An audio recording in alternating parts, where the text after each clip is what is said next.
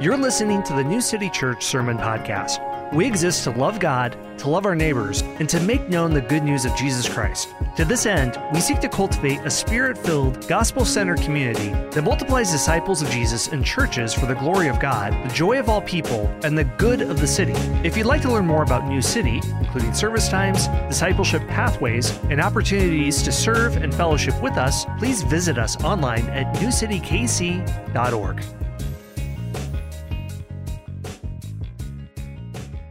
Amen, amen. If you have a Bible, uh, turn with me to Exodus. We're going to continue our series in Jesus on every page. We've been spending uh, the fall season, uh, we'll be spending the winter and spring uh, walking through the scriptures. And so we've, we've touched on or Genesis and Exodus, and we'll continue to work through the scriptures together, looking at not every verse, not every story, but the major themes of the scriptures, and also how Jesus uh, reveals himself on every page, that it's not a book of just fables and moralisms, but it's about Christ who's come to redeem and restore um, all things. And so there's ways we can read the scriptures well, there's ways we can read it not well. And so hopefully, as we've kind of walked through all of this, we see this God who continues to redeem people, continues to bless, continues to forgive, continues to shower with grace, even when his people are stubborn, like all of us. And uh, not me, but mostly you. But, um, uh, so if you have a Bible, turn with me to Exodus chapter 20, and we'll read uh, the first uh, 21 verses there. And this is the, the Ten Commandments you probably should be familiar with if you've been around the church at all or seen the movie. And God spoke all these words, saying, I am the Lord your God who brought you out of the land of Egypt, out of the house of slavery. You shall have no other gods before me. You shall not make for yourself a carved image or any likeness of anything that is in heaven above, or that is in the earth beneath, or that is in the water under the earth.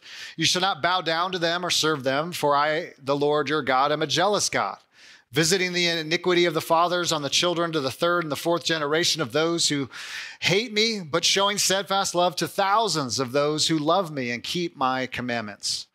You shall not take the name of the Lord your God in vain, for the Lord will not hold him guiltless who takes his name in vain. Remember the Sabbath day to keep it holy.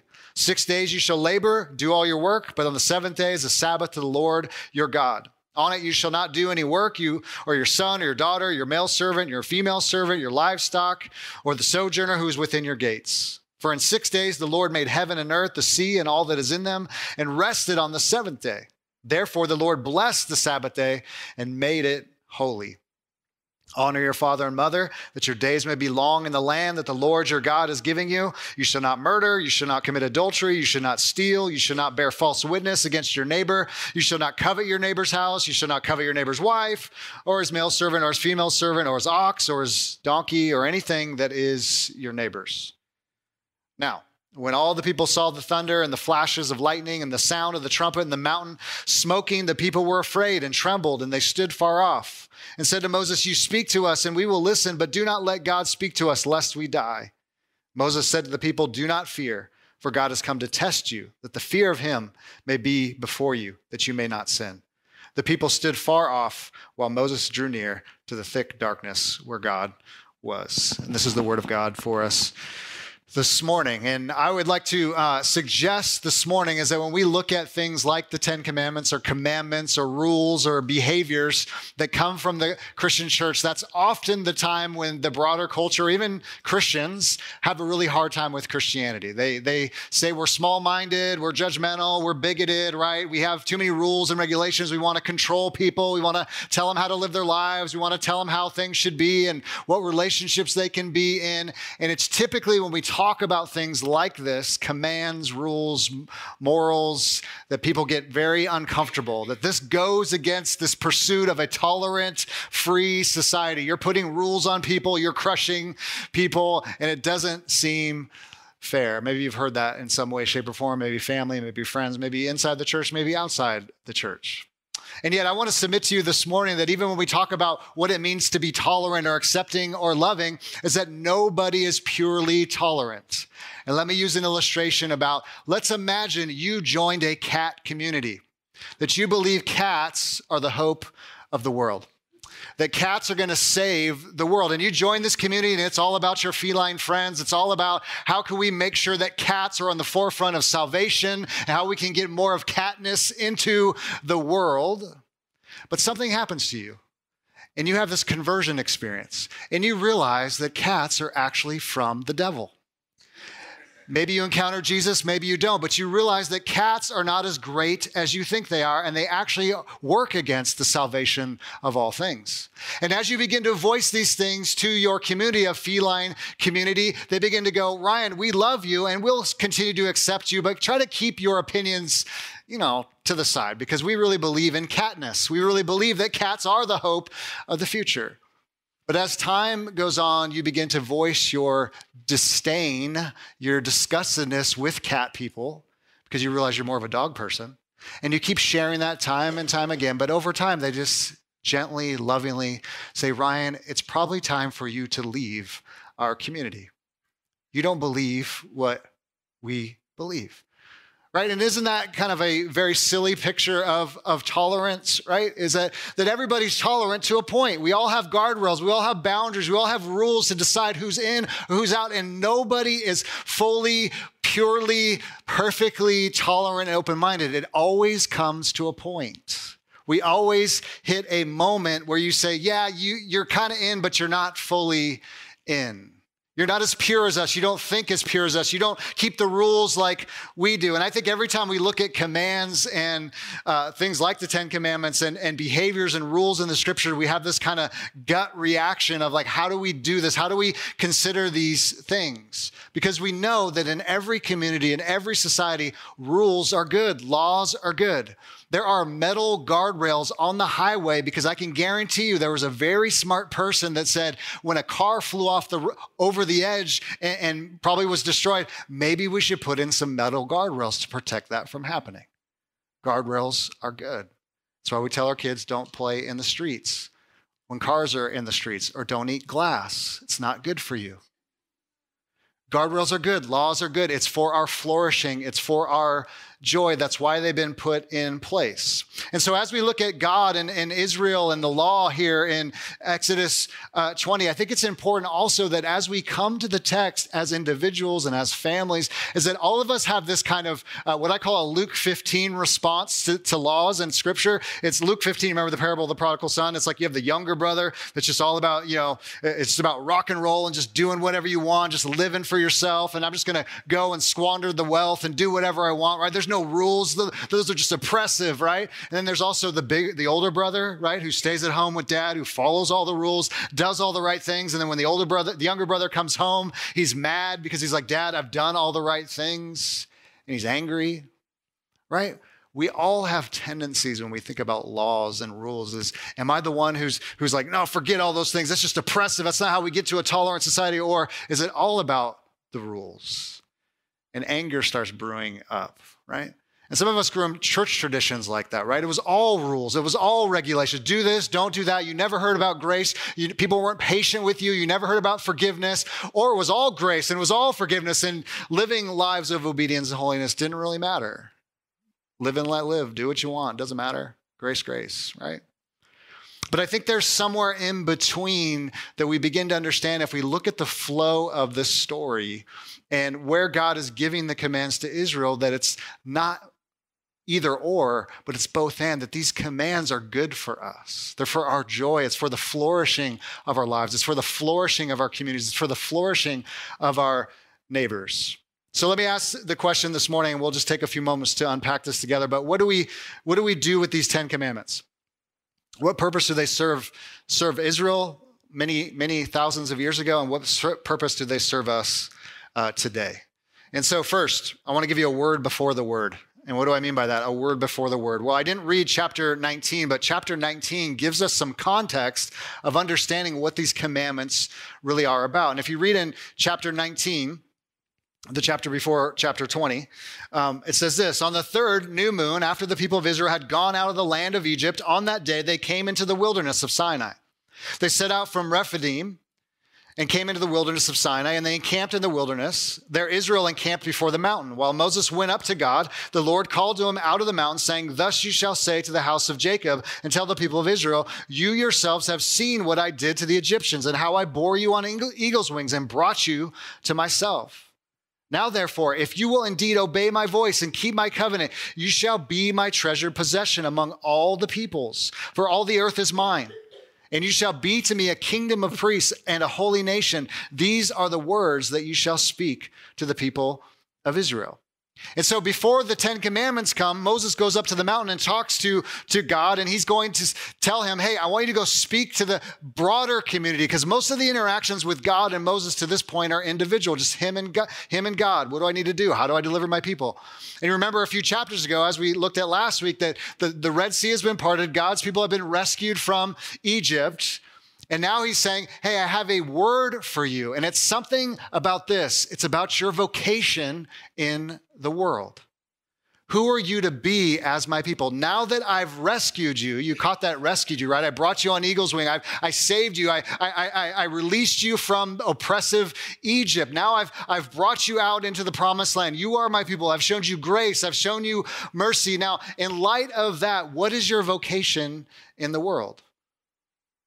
Well, God tells Moses it's to obey my voice and keep my covenant. Obedience is about listening to my commands, listening to what I say. Because what I say is good for you. What I say is for your thriving in the land. Because I've rescued you, uh, because I've shown you grace and mercy. Now, in light of those things, go live in a peculiar, particular way. Now, we, again, we can read commands and go like, geez, well, here it is, because it's just like, just do what I say. But that's not the tone here right? If your wife or your husband asks you to do something, you just say, No, I'm not doing that. Is that really loving to them? No, it's not. The answer is no. Should, so that should have went over bigger. Um, but if you're, and we try to talk about this with our kids, it doesn't always go well, but when they don't listen to what we say, it's actually, guys, it's not just about yes and no. And, and this is a, a good move, right? We've all done this. Why do I have to do that? Because I said so, right? And believe me, all your parents did that, and that's where you picked that up from, right? It doesn't work that well. It's just like, well, no, no, it's not because this is for your good, right? It's good that you don't punch your brother in the face. It just goes better for everyone in the home and in your life, right? So obedience is listen to my voice because the one who's saying this is what life is and this is how you flourish always has good intentions for you. It's from God Himself saying, follow these things, listen to my things because I want good for you. And also keep my covenant. Keep my covenants about going back to Genesis 12, where God shows up to Abraham and gives them this covenant and says, through this family, you're going to be a blessing, right? Salvation is going to come through your family. And even in Galatians later, you know, thousands of years later in the New Testament, it's going to say that anyone that believes in Jesus is actually part of the family of Abraham. That same blessing that was given to Abraham is now ours in Christ. That you're to be a blessing people. You're supposed to cling to me and trust me. And then as you have experienced my redemption, now go be a blessing in every way, shape, and form in the world. That's your vocation. That's your identity. That's your calling. That's what it looks like to keep my covenant. Listen to my voice and go be a blessing, people. Look at all the blessings that God has shown you. Now go show that to the world and say, This is really good news. God comes to people that are undeserving. God comes to strangers and outsiders. God redeems. God forgives. God shows us grace that we don't deserve. Now go live a, a life of gratitude and act as if it's all true. Now, woven into this word before the word is this vocation, this calling, but also did you notice in verse 6? He says, And you shall be to me a kingdom of priests and a holy nation. These are the words that you shall speak to the people of Israel. Part of this calling is you are going to be priests, which means you are going to be mediators between heaven and earth. That's what a priest did.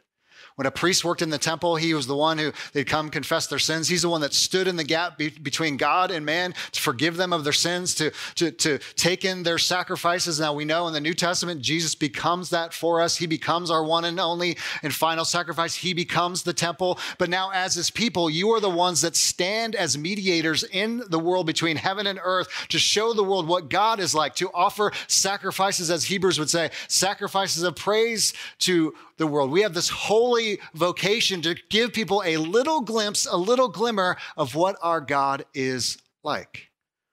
This was always the calling of God's people. This is why God rescued them from Egypt. It wasn't just to give them a bunch of commands that they're going to fall on their faces, which we'll get to in a moment here, but to remind them this is what it looks like to be my people in the world, to interact with God and to interact with your neighbors. This is what it feels like, what it looks like.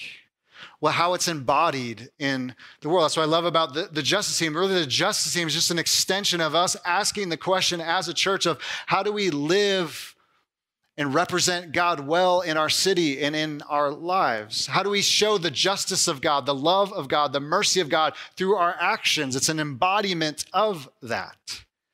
It's actually just normal Christianity. Like, no offense, Justice Team. Like, we love what you're doing, but you're just helping us just live as normal Christians. Like, this isn't like a, a weird side gig for like super spiritual people. It's just being Micah 6 people. It's just being Matthew 22 people. Like, it's not weird, it's just normal. like that's who we are because we've seen the mercies of God. We've seen the grace of God. We've seen the love of God. And guess what? That means we should be merciful people. We should be loving people. We should be gracious people. We should we've seen God heal. We've seen God redeem. So we should look around and go like who needs help? Who needs care? Who needs love? Who needs grace? Who needs forgiveness? You get the point. So there's a word about vocation. There's also a word about motivation here, a word before the word, before we get to the 10 here in just a moment. A word about motivation. Notice with me in verse 4, he says, You yourselves have seen what I did to the Egyptians and how I bore you on eagle's wings and brought you to myself. And then jump to chapter 20, our main text this morning. And God spoke all these words, saying, I am the Lord your God who brought you out of the land of Egypt, out of the house of slavery. Church, don't miss this. Rescue always comes before obedience. Grace always comes before law. Always. He's doing it right here. He's speaking a word to them saying, What's going to motivate you to live as kingdom of priests in the world? It's not listen and shut up and do what I say. And just so you know, as a parent, that doesn't work either. It's leading with love and grace and mercy, saying, I give you these laws, these commands because I love you that much and I want you to thrive. I want you to have joy. I want you to experience my abundance and my mercy and grace. Grace and redemption and rescue always comes before law. Always. And he's doing it here again. He's reminding them that you're not going to be able to pull this off unless you get deep into my rescue. You get deep into the understanding of what I'm redeeming you for, what I'm redeeming you from. He doesn't start with the commands, he starts with grace. Like the Bible starts with grace. God created, right? You didn't think that up. Like you're here because God created. right? You're made in the image of God. He breathed life into you. That's all an act of grace. It's, he didn't need you for anything, but out of his abundant grace and mercy, he says, I'm going to make a world. I'm going to make you. I'm going to give you this gift of life. I'm your creator that made all things. Even in that would owe us everything to God right? Like we didn't think this whole thing up. Like we're here because of grace upon grace, from creation all the way down to redemption. And it's also uh, just amazing as we kind of go through the scriptures, we, we see these stunning verses like in Romans that we've uh, probably quoted a million times or I've quoted a million times.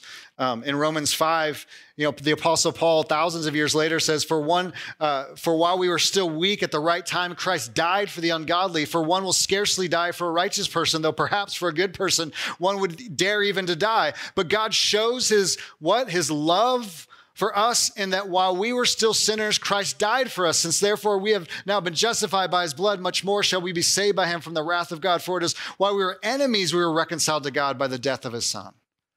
When you had no thought of God, no desire of God, no even idea of who God was, He died for us. He came to us. He rescued us. When Israel was in, in the ancient world and God didn't, he, they didn't know anything about anything, He comes and rescues them. Why? Because He loved them. The Old Testament even says that.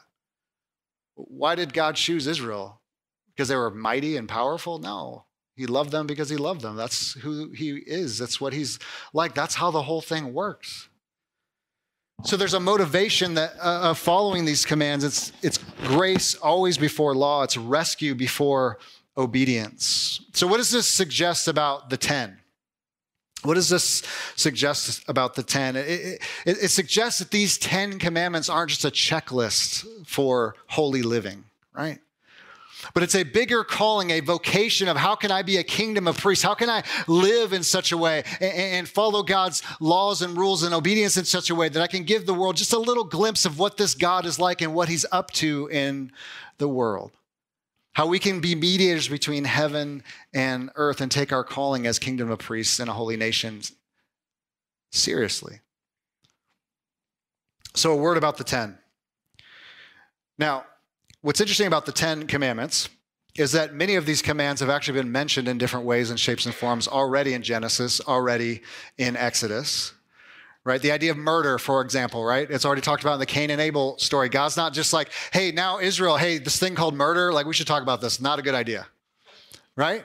Like this is like early, early stories, right? Cain and Abel, murder's not good. I don't like murder. I'm not into murder, right? All these things, adultery, lying, stealing, all these things. Now, this is just being formalized in a very particular way to help Israel, to help them thrive under God, to help them love their neighbors well. The, the community's forming, it's, it's, they're beginning to see more of who God is. It's now not just Moses talking to God, but now the community's involved. How do we live in the land now? How do we live as God's treasured possession? What does that look like?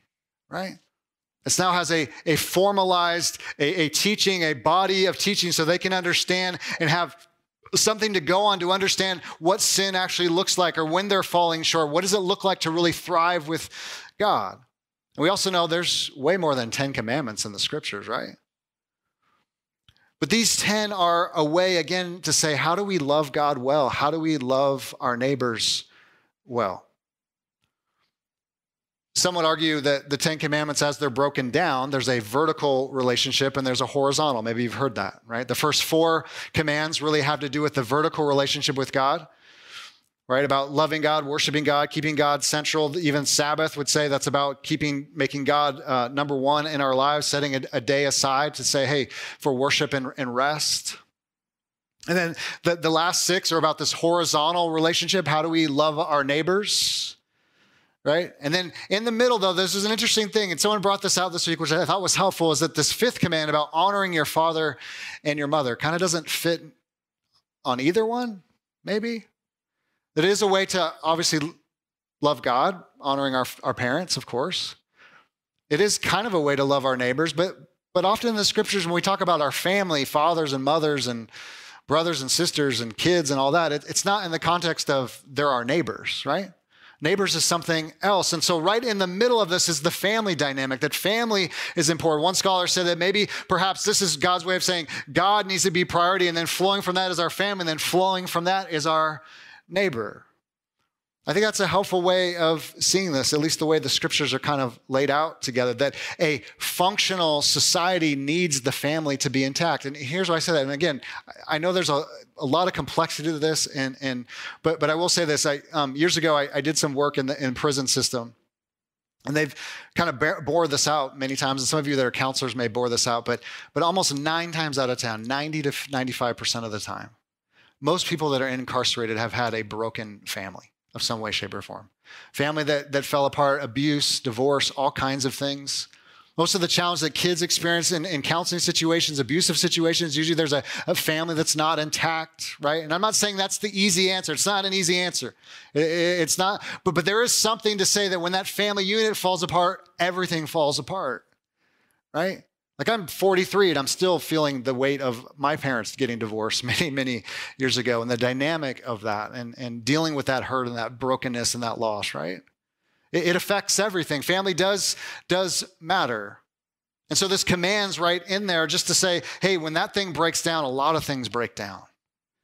A lot of things break down. And, and I'll just say, and maybe this is too honest, I know this is going on the internet, but uh, I'll say as a pastor who kind of came through the back door of pastoral ministry is that I don't always like the, the, ways pastors have dealt with their families. And what I mean by that is that a lot of times it goes God, church, neighbor, family. That, that families often get the leftovers and, and, it's not a priority. It's it's always like, well, I serve the church and they'll they'll figure it out, or I serve my neighbors, they'll figure it out. But I don't think that really works very well. And I, I have worked really hard to try to keep my family as a priority. To say, even as an elder, we were called to you know make sure our family's in order and our, our family life's in order, and not just give everything to the church and everything to my neighbor that I have little bit of leftovers for my wife and for my kids. So I think when that breaks down, I know my life breaks down. Right? That's a sermon another time. But there's this vertical and there's this horizontal, there's this family dynamic of the commandments. Now, what I don't want to get lost in here this morning, because we could take hours unpacking each command, I'm not going to do that. But I want us to kind of see the granular nature of these commands and how they kind of work together. And one, one uh, Old Testament scholar named J.A. Motyer has some really good thoughts on the Ten Commandments. He says if you look at the structure of the commandments themselves, is they really focus all of them on thoughts or desires, um, de- deeds, or I should say words and deeds. Thoughts, words, and deeds. So if you look at how the 10 are, even our vertical relationship, even our horizontal relationships, they have this idea of thoughts, right? What is, how do I think about God? How is God central to my life? That's where it starts, right? You shall have no other gods before me. You shall not make for yourself a carved image or any likeness of anything that is heaven above. What's my relationship with God? Right? And so in the ancient world, there were all kinds of gods gods of the sky, gods of the earth, gods of the water. Now, the scripture would say there's only one true living God, and, and God bore that out even in the plagues but we give our allegiance to something or someone, right? So the thought is the commandments use or kind of use it uh, as a diagnostic to think what is central in my life? What do I ultimately bow down to? What do I ultimately sacrifice to? What do I ultimately give time to and affection to and love to and desire to? Is it God or something else? Who's primary in my life? Who's central in my life? It's got to start with God, not our neighbor, not society, not even my family right?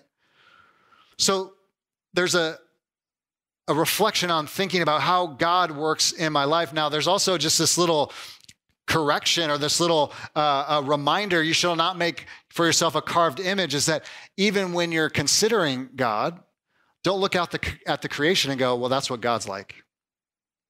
That's not wise, right? There was all kinds of gods in this time in this ancient world that, you know, it looks like metal or it looks like wood or it looks like, you know, this carved thing. He's saying, be careful that you don't wrap up God in the creation because God is not bound by the creation. God is the creator God outside of creation. So don't let your imagination go crazy and start making images that you go, oh, that's what God looks like, and that's what God's like, and here's how God God works. It's a reminder that God is separate from the creation. That's what Romans 1 warns us about.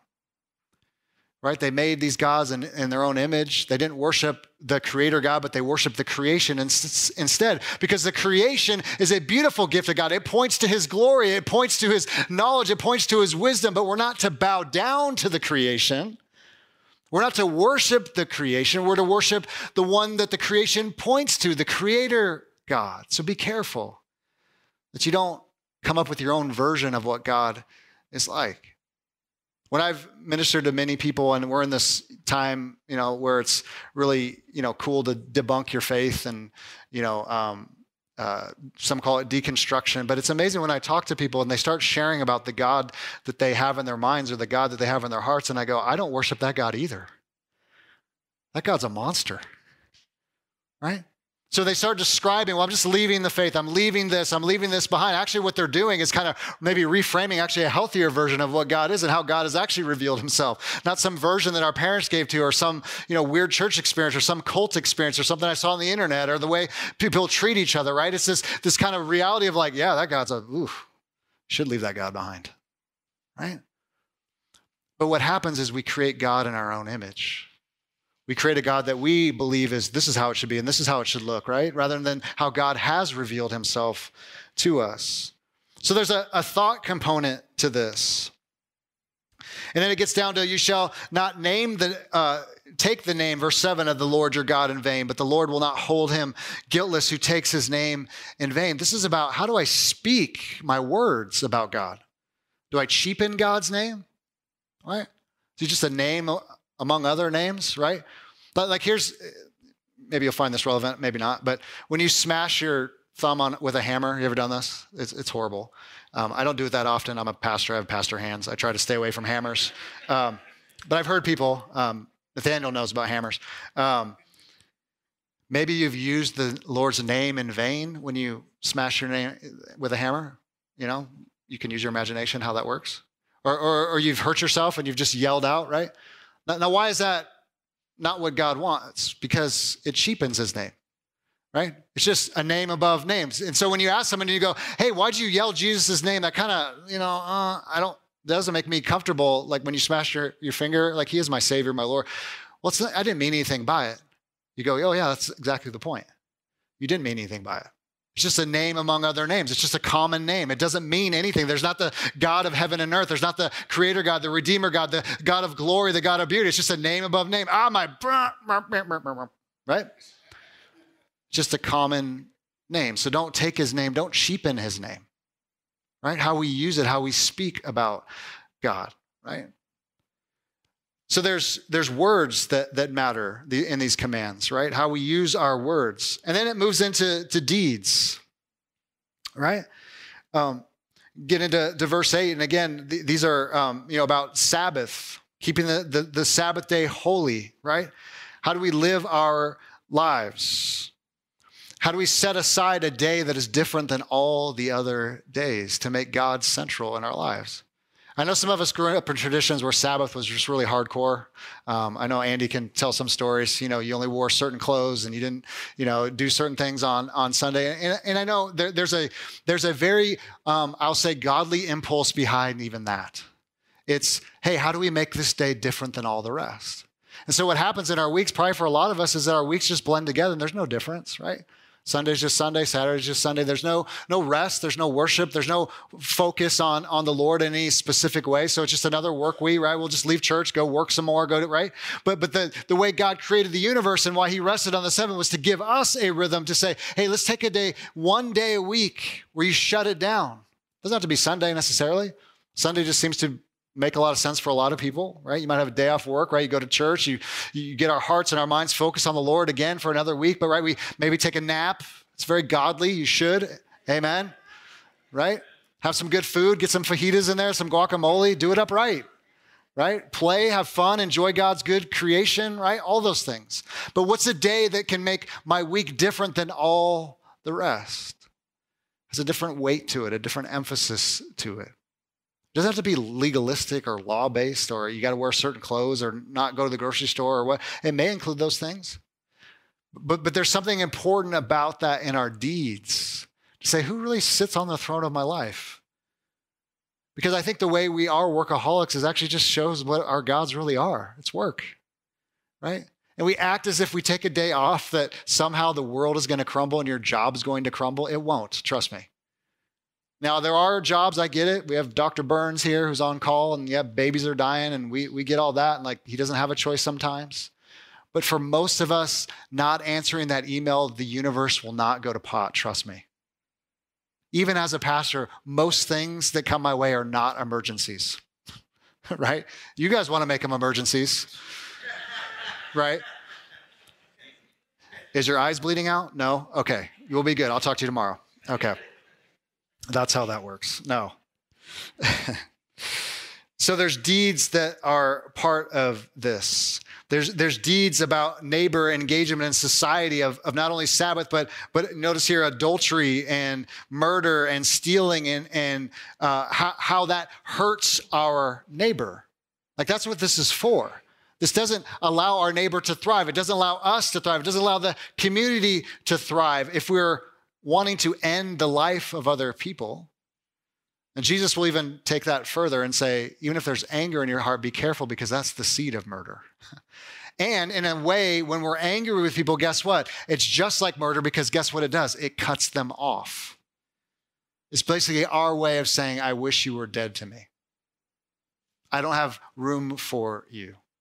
And then he'll take it even further with, with, adultery and say it's not just about cheating on your spouse or having, you know, fantasies or whatever, but it's also to say if there's lust in your heart, it's like cheating because you're just living in a fantasy world with someone or something that other than your, your, your spouse, not in a covenant relationship. The seed of lust is where adultery comes from. Nobody wakes up on a Monday and goes, you know, I'm just going to leave my wife and leave my, my kids. There's a seed of something there before, right? And so Jesus will get at the heart of, of all those things, but think about how that helps the community flourish. I don't want to end life. I don't want to, I want to keep marriage intact and keep relationships healthy. I don't want to steal my neighbor's stuff, right? That's not ours. Right? I don't want to live this life of I better, I need more, I need, I need more stuff, I need, I need that thing, right? Whatever that thing is. It's about deeds and how I think about my life and what I my owe my my neighbors what I owe this society, what I owe the people around me. And then, isn't it interesting how when you get down to the bottom in verse 16, it says, You shall not bear false witness against your neighbor? Again, it's about words again. How I cheapen God's word, his name, but also how do I cheapen my neighbor's reputation? That's what bearing false witness. Am I lying about them? Am I gossiping about them? Am I tearing them down? Am I holding grudges about them? It's how I use my words. It's how I use my language. So you have thoughts and desires, and you have words, and you have deeds. All these commands, whether with God or with each other, all work together. Words can build up, words can tear down real quick. And then it ends with thoughts and desires. Did you notice that? Probably a command we don't talk about enough. You shall not, 17, you shall not covet your neighbor's house. You shall not covet your neighbor's wife or your male servant, your female servant, his ox or his donkey or anything that is your neighbor's. Just confession time. I've never coveted my neighbor's donkey. I mean, I'm a little further along than most of you, but that's just, they're awesome animals. But but it's a it's a desire it's a thought right? Covetousness is a, a thing that says i need something that's better than god. I need my neighbor's stuff or my neighbor's wife or my neighbor's job or my neighbor's money or, or whatever it is. It's this thing that gets lodged in us to say if i just had this thing my life would be better. It's a deep-seated desire. And here's what theologians have said for thousands of years or at least yeah i could say thousands of years that have reflected on this Usually we covet because we break the first command. God is not central in our lives. That's what Luther said. He said, the reason we covet, the reason we steal, the reason we murder, the reason we, we, we, get after adultery is because God is not the greatest good and the greatest center part of our lives and our greatest joy, the thing that satisfies, is the thing where true love is found. Because if it's not, my neighbor's going to be that thing. Something else is going to be that thing, right? Their money, their house, their I wish I had a better XYZ is going to be that thing. That the vertical always shapes how we live in the hor- horizontal. And actually, First John would say they actually work together because you can't say, I love God, but I don't love my neighbor. That's actually a, a great way to hate God, is not loving your neighbor. Can't say you can't have one without the other. It's like, I'm really good at loving God, but I'm terrible at loving my neighbor. They go together, they work together, but they flow from one another. That's why these commands exist because the rescue begins, grace begins. God saying, Hey, I love you. I want to be in fellowship with you. I've come to redeem you. Now, in light of those things, go live as if it's all true. Think about your thoughts and your words and your deeds. They all matter and they all work together. The Ten Commandments are this beautiful diagnostic of how is my life living before God? How am I living with my neighbor? Am I even considering them on a daily basis? What does that even look like? How is my family taking priority, if at all? How am I honoring my father and my mother? As I was working up this uh, sermon, I was thinking a lot about Captain America, as you do. And um, I realized that the subversiveness of the Marvel movies, and I think why millions and millions and millions of people wa- watch these stories and ingest these stories, is because I think there's more going on with them. Um, and one of those examples is Captain America, because Steve Rogers, the iconic Steve Rogers, the alter ego of Captain America, his desire and his life goal is to ask the question, What do I owe my neighbor? Right? Have you seen the movies? That's what he's bent on. That's why he's so, when, when things aren't going well, his whole thing is what do we owe our neighbors, right? People that have even hurt us, right? How do we respond to people that aren't like us, that are different than us, even our enemies? And, and it's funny because if you look at Iron Man, right, his, his, his uh, idea or his solution is always technology, right? That's going to be the, the answer. We need more technology. We need more science. That's what's going to fix the world. But it's a great question to ask. And I've been marinating on that with these 10 and with Steve Rogers is what do we owe our neighbors? What do we owe God? What do we owe our families? And it's not that we're in debt to God, but it's to say this is what the Ten Commandments do. That's how they work on us to continually ask the question is, how is God central to my life? How am I considering the good and the flourishing of my neighbors? What does that look like? What do we owe each other? And believe me, in a very isolated and individualistic Western culture, is we don't think enough about what do we actually owe our neighbor. right? We think about, well, what do they owe us? the Ten Commandments are so radical in that, that way. It gives us a different way of seeing our neighbor, seeing God, seeing everything. And so I want to just land the plane with this a word about now. Um, I want to give you a little bit of hope here this morning. Um, is that we look at the Ten Commandments and we just go like, well, that seems like a kind of a big chore.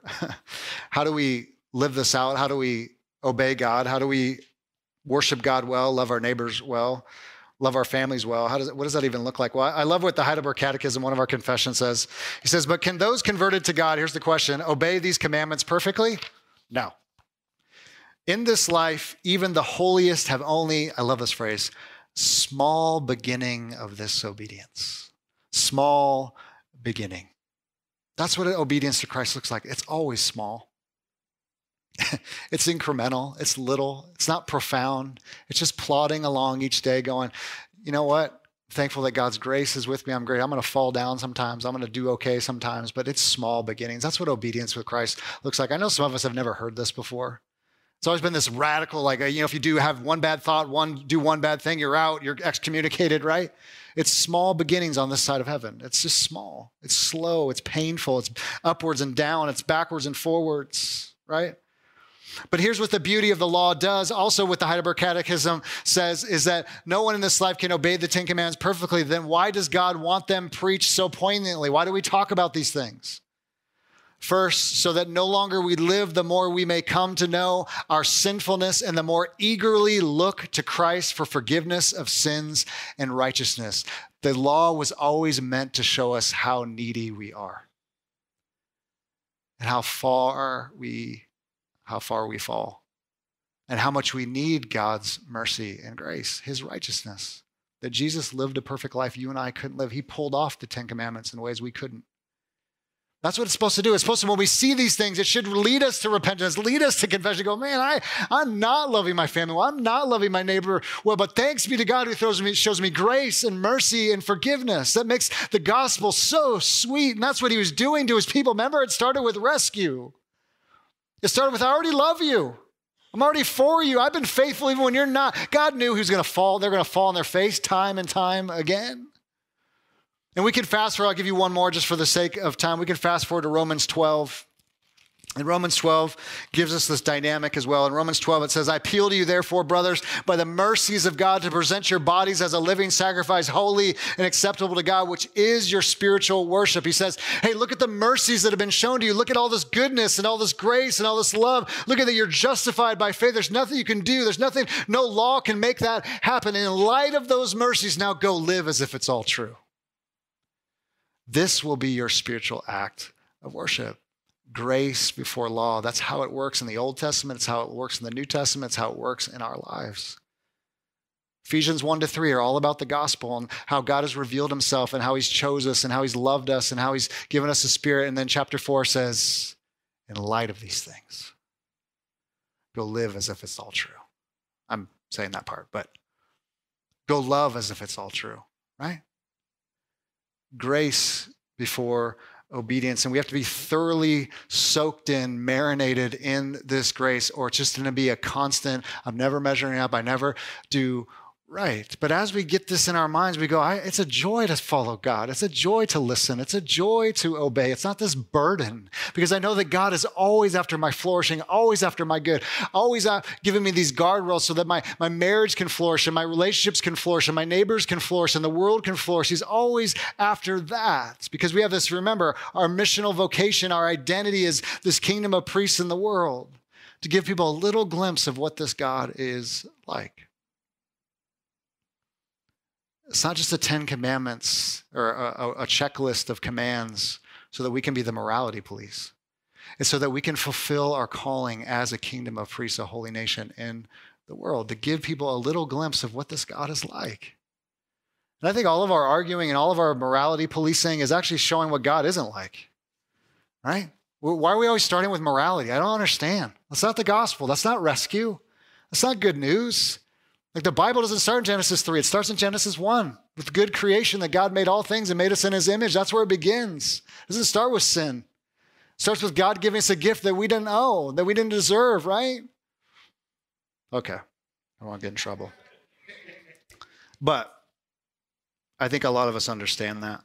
And that's really good news for people like you and people like me who fall short all the time. Let me um, let me close. Um, we've been walking through the Jesus Storybook Bible. I'm just going to read the last little part of when they talk about the Ten Commandments. It says, God promises to always look after you, Moses said. Will you love him and keep these rules? We can do it. This is Israel. Yes, we promise. But they were wrong. They couldn't do it. No matter how hard they tried, they could never keep God's rules all the time. God knew they couldn't, and He wanted them to know it too. Only one person could keep all the rules. And many years later, God would send him to stand in their place and be perfect for them because the rules couldn't save them. Only God could save them.